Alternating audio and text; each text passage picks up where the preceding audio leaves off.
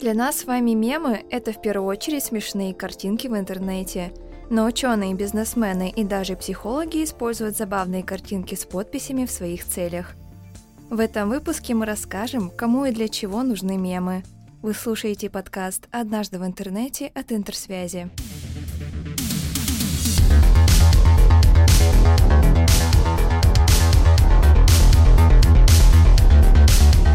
Впервые слово «мем» в близком к привычному значению было употреблено в 1976 году. Ричард Докинс в книге «Эгоистичный ген» взялся рассуждать, что же отличает человека от других живых существ, и пришел к выводу, что это культура. Мемом он назвал единицу культурной информации. Мем – это идея, символ, манера или образ действия, неосознанно передаваемые человека к человеку. Это определение базируется на идее Докинза о том, что вся значимая для культуры информация состоит из базовых единиц – мемов, по аналогии с биологической информацией, которая состоит из генов.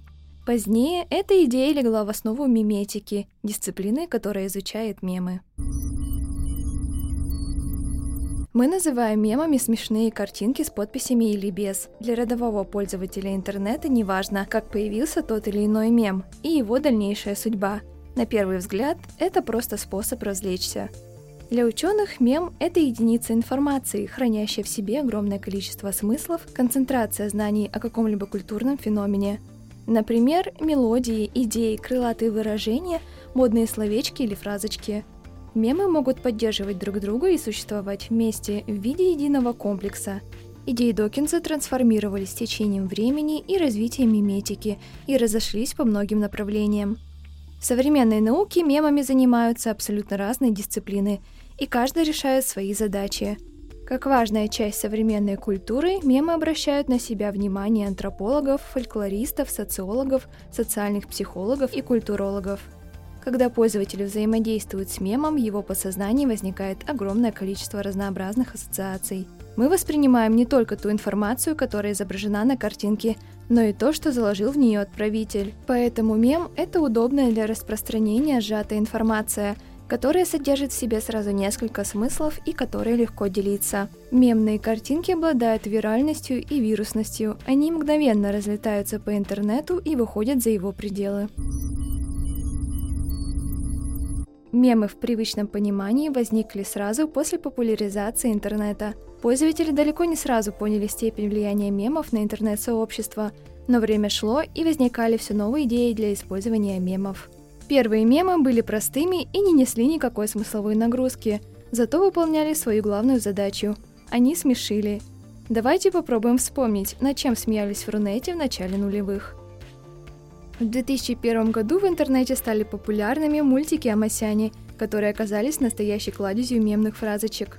Цитаты «Пойдем-ка покурим-ка» и «Алло, кто это? Директор» активно использовали не только в переписках, но и в реальной жизни. «Ой, да ладно тебе, работает он, посмотрите на него. Пойдем-ка лучше-ка покурим-ка, пойдем-ка покурим-ка, пойдем-ка покурим-ка». Был еще и знаменитый «Привет, медведь». Многочисленные фотожабы с использованием мемного медведя появились в 2006 году. Животное могло стать участником абсолютно любой абсурдной ситуации, а на некоторых порталах за использование этого выражения даже банили. Так часто оно встречалось. И, конечно, демотиваторы, выросшие из мотиваторов.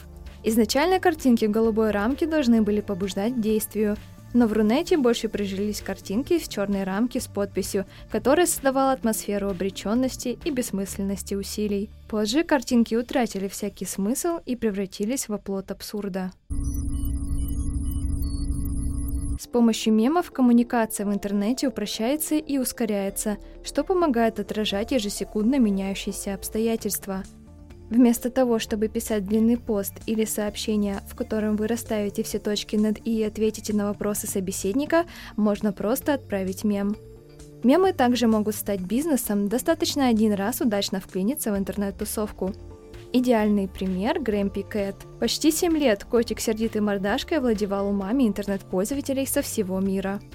Слава мемного зверька зародилась в одной из развлекательных веток на англоязычном сайте Reddit. После были видеоролики с миллиардами просмотров, участие в рекламе, печать изображения на футболках и кейсах для смартфонов. Хозяева зарегистрировали торговую марку Grumpy Cat, создали аккаунты котика в социальных сетях и стали зарабатывать на любви интернет-пользователей к забавным пушистикам.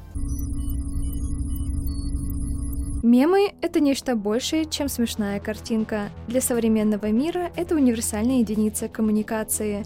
Вы слушали «Однажды в интернете» от компании «Интерсвязь». Подписывайтесь на подкаст и наши страницы в социальных сетях. До следующего выпуска.